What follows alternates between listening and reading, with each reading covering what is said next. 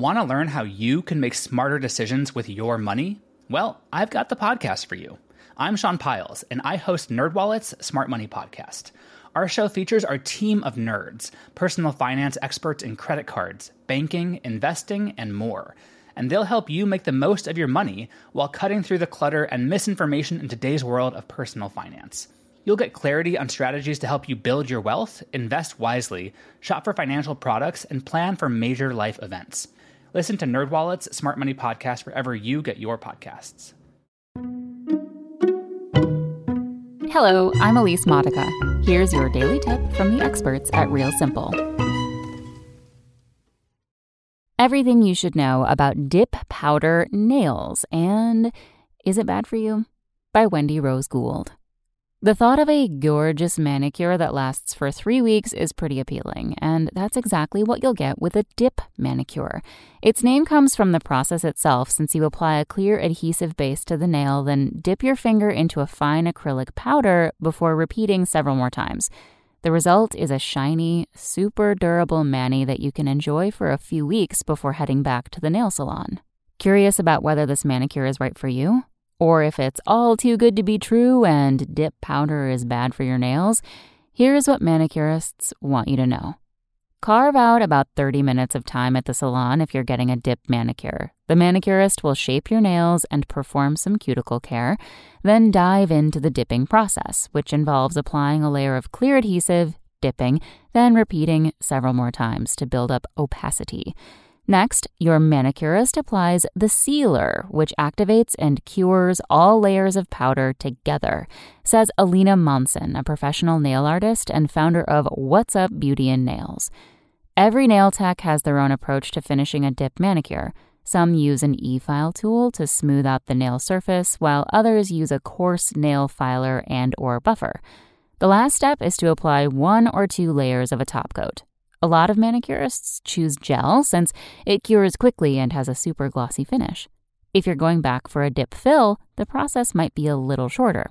However, if your manicurist prefers to start fresh, then you'll need to soak off the nails and then begin the dipping process, which takes longer.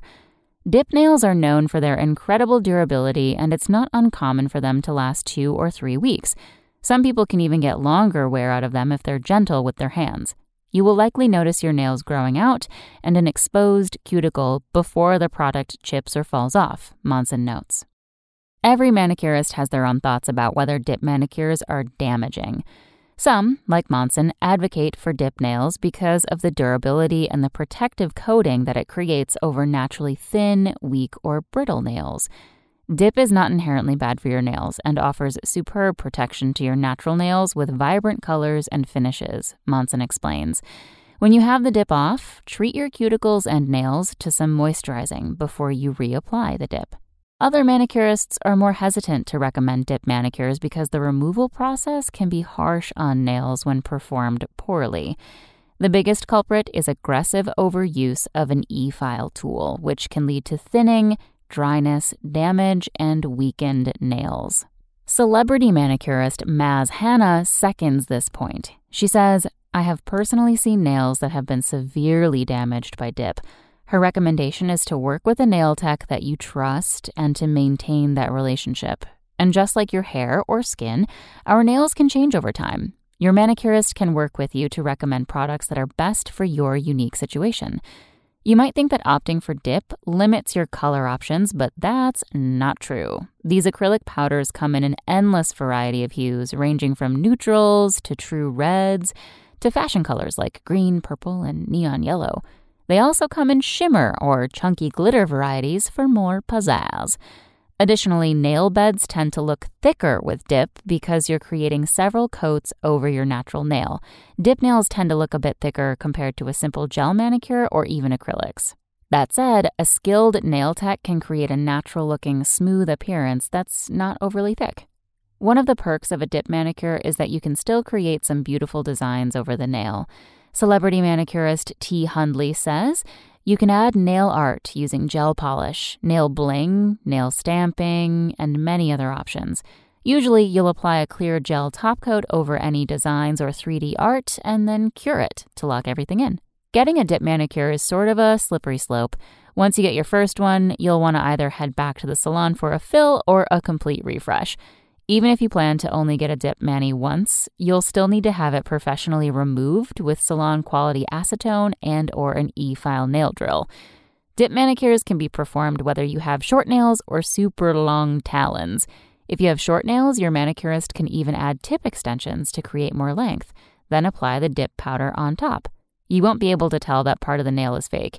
Your nail tech can preserve the tip when it's time to get a fill or start from scratch. Thanks for listening. Check back tomorrow or go to realsimple.com for the latest. Want to learn how you can make smarter decisions with your money? Well, I've got the podcast for you. I'm Sean Pyles, and I host NerdWallet's Smart Money Podcast.